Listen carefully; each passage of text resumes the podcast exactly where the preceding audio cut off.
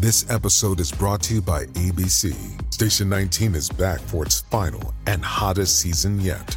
Andy finally becomes captain, and she's going to give it her all to be the best leader the station has ever seen. Will she succeed? Get ready for fiery new romances and high adrenaline rescues. Watch the Station 19 season premiere tonight at a new time, 10, 9 central on ABC and stream on Hulu.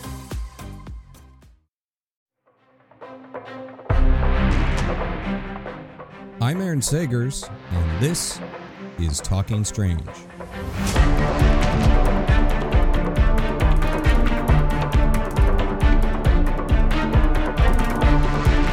Aloha, spooky nerds, and welcome to Talking Strange, the paranormal pop culture show with the Den of Geek Network. I'm your host, Aaron Sagers. This episode, we are talking to a legend of comic books and fiction, Neil Gaiman. But before we get to that, Talking Strange is proud to be partnering with Hauntlanta Paranormal Convention happening September 22nd to 25th in Atlanta, Georgia. At Hauntlanta, you can meet paranormal personalities such as Amy Bruni, Adam Berry, and Chip Coffee from Kindred Spirits, the cast of Destination Fear and Ghost Brothers, Shane Pittman from The Holzer Files, and yours truly, me, Aaron Sagers from Travel Channel's Paranormal Caught on Camera. At Hauntlanta, you can attend lectures, take part in wine tastings, kill zombies in laser tag, go on a ghost hunt, and more. Plus, Talking Strange is hosting a kickoff celebrity panel on Thursday night and a Friday night paranormal story hour, as well as a live recording of the Talking Strange podcast with surprise celebrity guests. It's all happening this September 22nd to 25th, 2022 in Atlanta, Georgia at Hauntlanta. Go get your tickets at hauntlanta.com. Neil Gaiman is the author of two of my favorite books. Good Omens, which I hold in high regard, along with The Hitchhiker's Guide to the Galaxy by Douglas Adams. And of course, Good Omens, he co wrote with Terry Pratchett, and that has since become an Amazon Prime series, and we have another season on the way. Additionally, American Gods, uh, just an incredible book and another one of my favorites. But the Sandman comics and graphic novels, they're mind meltingly brilliant and beautiful. So let's talk a little bit about those. In 1989, Neil Gaiman first introduced us to the world of Morpheus, Lord of the Dreaming and Shaper of Form, in his epic comic book saga. The original DC Comics and Vertigo imprint ran until 1996. The story follows Morpheus as he is trapped for 70 years due to a ritual led by an Aleister Crowley esque occultist. When Morpheus finally escapes in the late 20th century, he sets out on a journey of vengeance and to reclaim his realm, the dreaming. Yet he also starts making amends and he evolves into something of a kinder being. Gaiman's creation, a lot of times, is cited alongside The Dark Knight Returns and Watchmen as amongst the best within the medium. And ever since those graphic novels changed the cam- comic book landscape, he's actually tried to prevent his dream from becoming a Hollywood nightmare. Attempts to bring the Sandman to the big screen had already begun by 1991, and development on a film was already in motion by 1996, but that fizzled. Scripts, uh, producers, and studios came and went, some really bad scripts, but a movie never quite approached reality. One version did seem possible beginning in 2013, but that too slipped into non existence. Like Morpheus's dream creations, the Sandman project became elusive, almost ethereal. It was intangible. That has all changed with the new 10 episode Netflix adaptation of The Sandman, which premiered August 5th. It's executive produced by Gaiman himself, along with Allan Heinberg, who serves as showrunner, as well as David S. Goyer. In this story, Morpheus is set to awaken in the 21st century, more than 100 years after being imprisoned. And it's set more than three decades after the original comic story this new series introduces characters and elements earlier than they had appeared in those comics. Netflix's Sandman is still very much Neil Gaiman's Sandman. And he said after 32 years of trying to make bad adaptations not happen, Morpheus's live action debut is one that he, that Neil Gaiman, is quite pleased to have made work. Before we dive in, let me note that the following interview, which took place a handful of months ago and was embargoed, and actually, to my knowledge, I, I think I can have bragging rights here to say I was the first member of the media to talk to Gaiman in depth about this adaptation.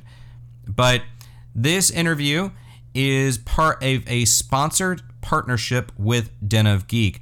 And we have a special edition Sandman print magazine on the shelves now. So do yourselves a favor and pick that up, look it up, and uh, check that out. It's it's definitely a, a glossy bit of magazine goodness that you're gonna want to see. Also, a little more backstory. I've had the I've had the fortune to talk to Neil a handful of times over the years, and this is a guy that never disappoints in giving a thoughtful response, uh, being a gracious interviewee. He's incredible to talk to, and this is something of a full circle because I spoke to him a handful of years ago about the Sandman Overture book, so it's kind of nice to be talking to him about the beginning of Netflix's Sandman. So, with that said, let's enter the world of the Sandman with Neil Gaiman. Very excited to be talking to the team behind The Sandman on Netflix, of course, Neil Gaiman and Allan Heinberg. And thank you, gentlemen, for joining me today.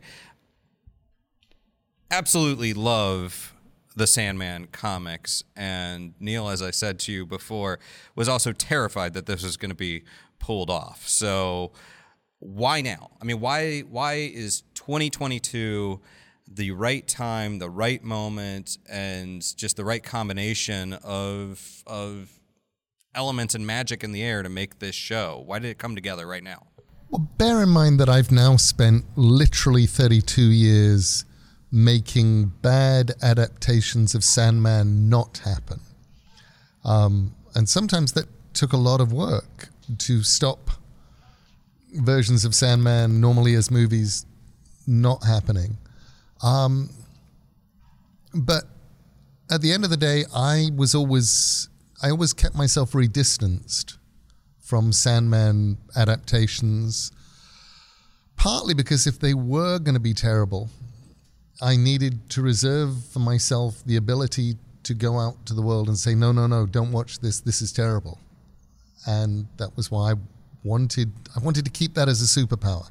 It was like the red doomsday button. I could always press the doomsday button and just say, This is awful. Um,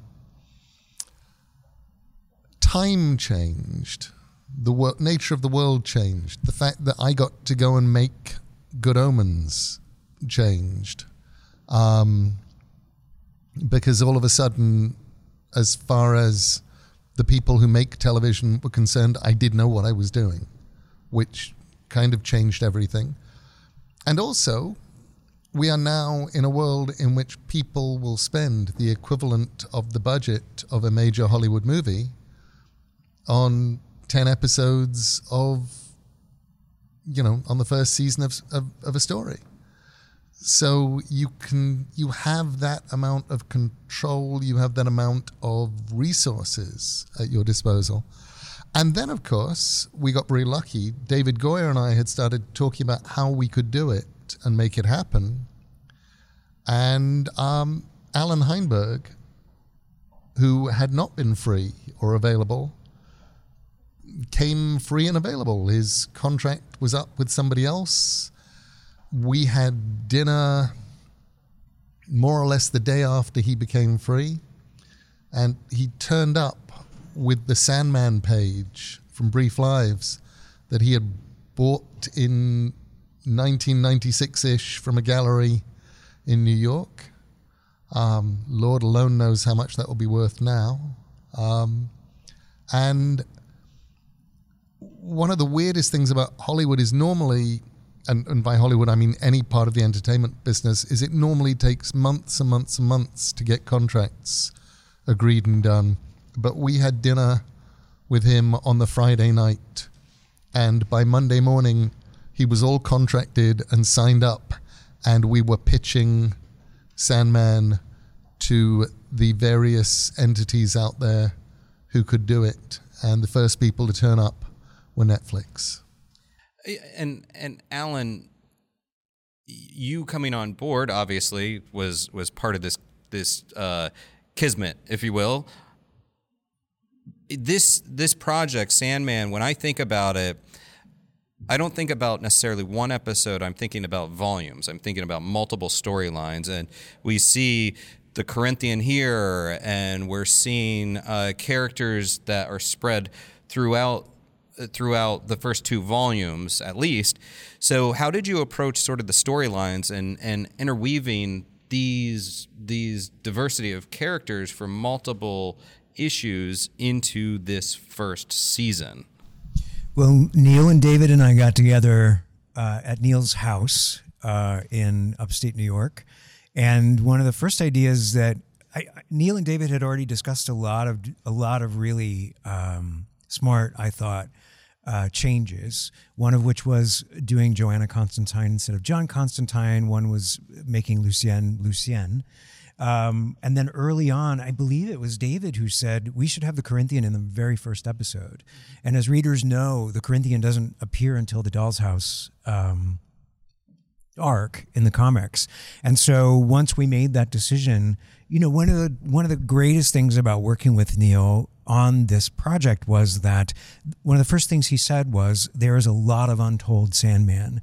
There is a lot of stuff happening off panel that we just didn't have pages for hmm. when the book was coming out monthly. And he allowed us not only to sort of imagine what happens between panels or off page, but he was contributing from the very beginning, just pitching what if, what if, what if. There was never a defensive pose with Neil in any way. I think part of that was trust. You knew that David and I knew, knew and loved the material, but the generosity with which he said, yes, absolutely bring the Corinthian in in the very first episode. And then what's the Corinthian doing from the first episode of Sandman until we meet him where he is in Doll's House. So we, it, it, it, that was how we started. And so even laying in, knowing where we were going, because now, you know, we've got the entire run of the comic. So we're able to lay in as many Easter eggs, as many hints. You know, you see Martin Tenbones in the first episode, um, little things like that, uh, that we were delighted to be able to do as fans. Um, but mainly it's all tracking, it's all tracking sort of Morpheus's story. It's all, it's all that linear progressive, watching Morpheus over the course of the season um, be forced to uh, grow up in certain ways. Yeah. Yeah.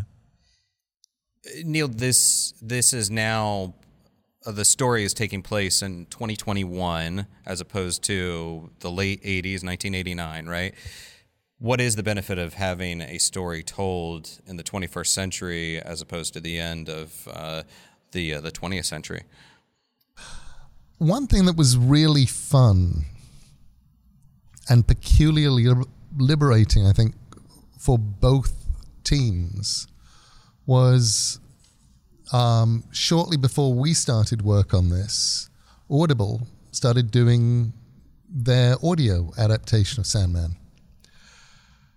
And because we knew that we were going to be doing this thing of setting um, what we did now, it kind of allowed the Audible version just to say, okay, we are the audiobooks. We're not going to try and do anything clever.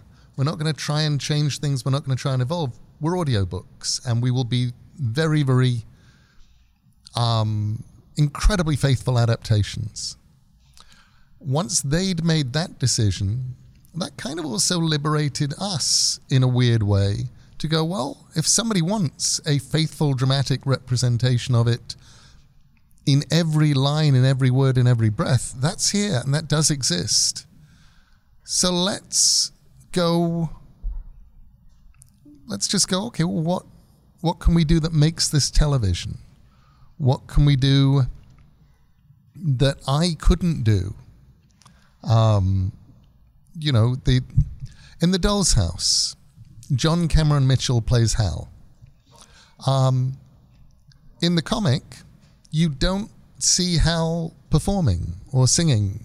Hal comes on and talks to us about the show that they're in, but doesn't actually tell us, you know, but we don't see any performances because we don't need to, and because honestly, comics are great for a lot of things, but the performances of songs tend not to be one of them. Here, we have John Cameron Mitchell, and we can put him up on a stage with a piano and let him rip and we can do we can make theatrical magic and then we can go back um, i'm going to give something away here but you get to see at one point in in his dreams hal performing while dolly his drag alter ego is doing a duet with him and they perform a magnificent and terrifying duet. Um, and that's the kind of thing I just couldn't have done in the comics and pulled off. So we can do that on television, and it feels liberating and glorious and beautiful. This this film, uh, the show filmed while the world was still on pause during lockdown, and a major part of the story. The beginning of the story is that Morpheus is is uh, a captive for 75 years and now 105 years. Was there a surreal quality to telling a story about the world and the world of dreams being on pause while the real world was also on pause? I think um, a it felt incredibly apt. It felt very appropriate, especially with the disease, sleepy sickness, the real disease that did start as a sort of peculiar epidemic in 1916 of people just falling asleep and not waking up. Um, but also, for me, we got to create some incredibly dreamlike moments because we were shooting in a pandemic. Probably the most dreamlike for me is episode three, um, where we have Joanna Constantine and Morpheus and Mad Hetty in London. And we shot it in London. And we shot it during that period of lockdown in November 2020 when nobody was allowed to leave their houses. But if you were a film crew, you were you, you were considered a vital thing and you were actually allowed to. Um, but we couldn't have any background artists, so there's no extras. And it's shooting in a London in which nobody was allowed to drive or to move. So everything is completely static. And the only three human beings in London, as far as you can tell, are Amorpheus, and Joanna Constantine and Mad Hetty and then Matthew. And it creates a sort of feeling as if you're in a waking dream all the way through because you've never seen that London. That London doesn't exist, and yet that was the London we were able to shoot in. That's a very good answer. I wouldn't have, yeah. Yeah. that was fantastic. You're now, Neil, you've said that you are taking a more active role than you did on American Gods and less active than on Good Omens. And Allan, you have worked on TV, films, and also are a comic book guy. So, talk a little bit about your dynamic with each other and the conversations you had as you're putting together this entire show. Allan, why don't you begin on that? What what was the dynamic like with Neil? Well, I was terrified. Um, frankly, I I. Uh, I'm very scary. well, yes, I know. I had met Neil once before at a signing at, at Four Color Images at my friend's gallery, and he had signed my my Mr. Punch for me. Um, and I was, you know, you were very intimidating. Um, but also, this is his baby, and this is a baby I have worshipped since it was born as a fan. Um, and I knew that Neil was going to be executive producing it, and I wasn't sure how this was going to go because in television you have to make a million decisions and you have to make them immediately. And if Neil, I didn't know what it was going to be. And very organically, our conversations, I remember at dinner, it they just sort of it turns out we both love Sandman a lot and we're both conversant in it and felt similarly the sort of the things that we found the most important about Sandman and the reason to tell the story were the same. And I think that's hugely important that you both believe you're, you know, that you both know what the story is and you both know why you're telling it and why you're telling it right now.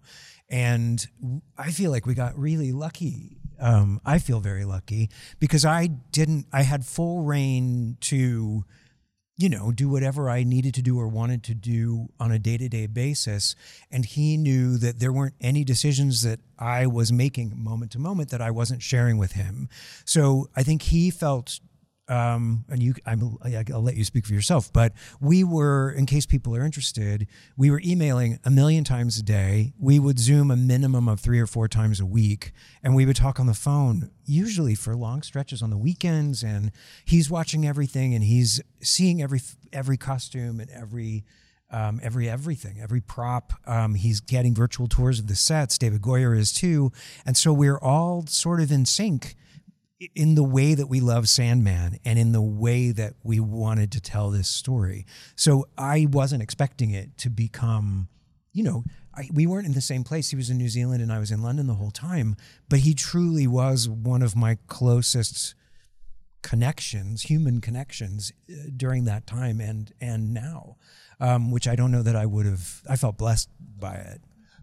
I, I, as a general rule, just going through life day by day, I have imposter syndrome.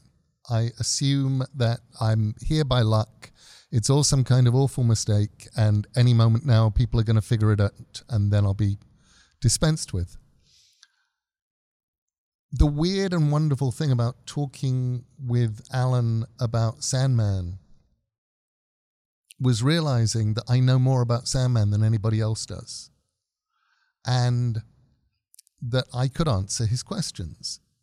So Allan and I, from very early on, he would call me and say, This thing here. And I would go, Oh, yeah, or Oh, no, or this, or okay, what's important here? And I would just tell him everything I knew because um, because it was important if he was going to be there making day by day decisions that he understood as much as I did, which meant that Allan was getting this sort of weird masterclass in Sandman always. Um, you know, that would always be where the conversations would go or where they'd bounce off from or whatever. Um, you have a you have this relationship with Sandman that you told me is unique in that Neil remembers uh, where he was writing which issue like you you have a, an almost I don't know if photographic memory is the right term, but you remember sensorially.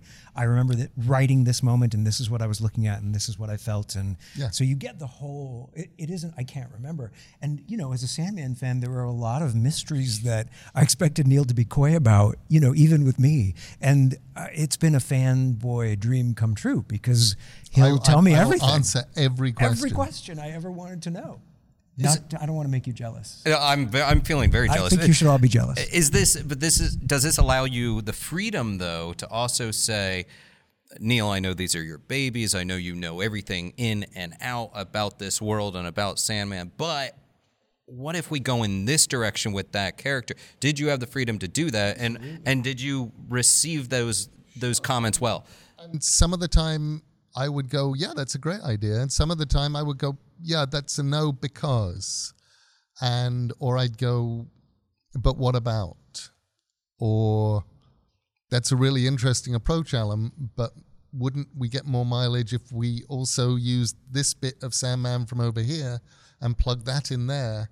And then we could get to where you're going more easily. And he would be going, "Oh yes, you can." And and it, so it was incredible. It was it was never me versus Allan. It was always the two of us working together to get the best Sandman that we could. Mm-hmm. And that's unique. I mean, authors, people who work alone, who are novelists and graphic novelists, and who are authors, having the skill to work with other writers, which is a very televisiony thing to do, mm-hmm. it's not. That's not usually what you expect when you when you team up with an author to adapt his or her yeah. work. And from the first second, when David and Neil and I were basically doing our little writers' room upstate, um, Neil was game and incredibly collaborative and I said this to you at the time, just a natural for the writer's room. Just, you know, the same rules apply to improv. He never says no. He always says yes and what if. And I didn't expect it. And it's been, I mean, a tremendous source of everything. It's been so much fun. I always used to say in interviews about why there wasn't a Sandman movie, occasionally why there wasn't a Sandman TV show, but mostly about why there wasn't a Sandman movie. Um, and I would say there will not be one until you get somebody who cares as much about Sandman as Peter Jackson cared about Lord of the Rings shows up to helm Sandman. And for me, that's what Allan was and is. He he cares that much about it. He is not going to let anybody, you know, change the things. I always get a bit baffled on social media where I see people talking about Netflix as if old Mr. Netflix comes down to the set all the time and pulls pages out of the script that he doesn't like and writes dialogue for people and says, "Oh, you can't do that. No, I'm Mr. Netflix, and I'm going to stop you." Because uh, that's not really how it works. This this is get this isn't getting made by Netflix. Netflix is a the place that you will go to see it. It's getting made by me and by Allan. And the casting decisions, love them or hate them, made by me and Allan. Nobody has cast anybody that we over our heads or against our wishes. Um, this is this is an us agreement thing, and we're making it. And I feel honored and thrilled that I'm there all the way as a fellow traveler. And I'm also so happy that Allan is driving the car. Um, partly because I've already driven that car and, you know, had to deal with DC Comics and had to take it all the way and, and make this 3,000 page thing. Um, so I'm like, you know, I can I cannot lose sleep over Sandman. Allan gets to be the one who literally gets to lose sleep. Meanwhile, I'm over in another corner losing sleep over Good Omens 2 and Anansi Boys right now. And so it's not like I'm, I'm getting a full night's sleep anyway. But it is like um, Allan gets to be the one to drive this car, whereas I get to sit in the passenger seat with the map in front of me saying, I think maybe we should turn left. Uh, well, I'm getting the wrap sign, but I have to ask one question because you use this word helm, and from far away, I saw Morpheus's helm, uh, which you know after this interview, I'm going to ask to see it up close. But tell me about the moment where you said you spent 30 years keeping bad Sandman adaptations from happening. Tell me about the moment, whether it's on set, whether it's meeting actors, where you realized this is happening and this is the good Sandman adaptation happening and this world is coming to life. I want to hear from both of you, but obviously I need to hear from you, Neil. Tug of Love Baby Eaten by Cows. It was a headline on a newspaper being read by somebody in um, in the the Undercroft at, at Fawney Rig where Morpheus was being held a prisoner, and it was dated whatever it was somewhere in September 1988, and that was when Morpheus escaped, and it was that newspaper and that headline, and I didn't on a gut level believe that it was all happening until I was being shown around the prop room. And we, I don't know if we'd started shooting. We may have been like a couple of yeah. days, maybe one day into shoot. Were, exactly. Um, you were at 4, and I was walking around the props and being shown stuff. And there in front of me was the copy of a Sun newspaper dated, you know, September 2022. And Tug of Love Baby Eaten by Cows was the headline. And I thought, we are, it's actually happening and it's real and it's being made by people who care and by made by people who love the original. And that, because I haven't said that, let me just say this. I have never experienced so many fans as, and so many people who loved the thing they were making as I experienced being on the Sandman set. It was as if um, you started to feel like every Sandman fan in the movie and TV world who had heard this was happening had begged, cajoled, murdered if necessary to get onto that set and to be there making that thing. Um, and since it happened, I've had, you know, on other sets and just walking around London, I've had people come up to me who made Sandman. This guy did the Matthew puppet. Someone over here was a props decorator. This was a, you know, a third AD or whatever. And they are so excited. They've seen this thing, they know what it is, and they can't wait. And um, and I sort of asked them what was your favorite episode, and just get really excited with them, and we'd be fans together. But it really is, I think, the combination of the newspaper headline, but also meeting the fans, meeting the people who love Sandman and are now making Sandman. So if you're a fan out there, just know the people who made this thing, the people who made the helm, the people who made the props, the people who made the special effects happen, the the ADs, the set designers, the set decorators, the makeup people, the costume people, they care as much as you do, and they're determined to get it right. And that's Talking Sandman with Neil Gaiman for Talking Strange. I hope you enjoyed the interview, and I hope you are enjoying Sandman on Netflix. If you've not already started it, then you need to do yourself a favor, start it now, or at least right after you finish this podcast episode, and then check it out. You've got 10 episodes to get through. It's going to take you a little bit of time, but well worth it. Before I leave you, we're doing something new on Talking Strange. We want to get your strange stories. You can write them up, you can record some audio. We might play them or read them in a future episode. Just email talkingstrange at denofgeek.com. Thanks for joining. And don't forget to subscribe and download each week on Apple Podcasts, Spotify, wherever you listen to podcasts. And check out our Talking Strange videos at youtube.com slash denofgeekus. And I want to hear from you at Aaron Sagers on Instagram, Twitter, and Facebook, and on Patreon, and at Talk Strange Pod on Twitter. Until next time, be kind, stay spooky, and keep it weird.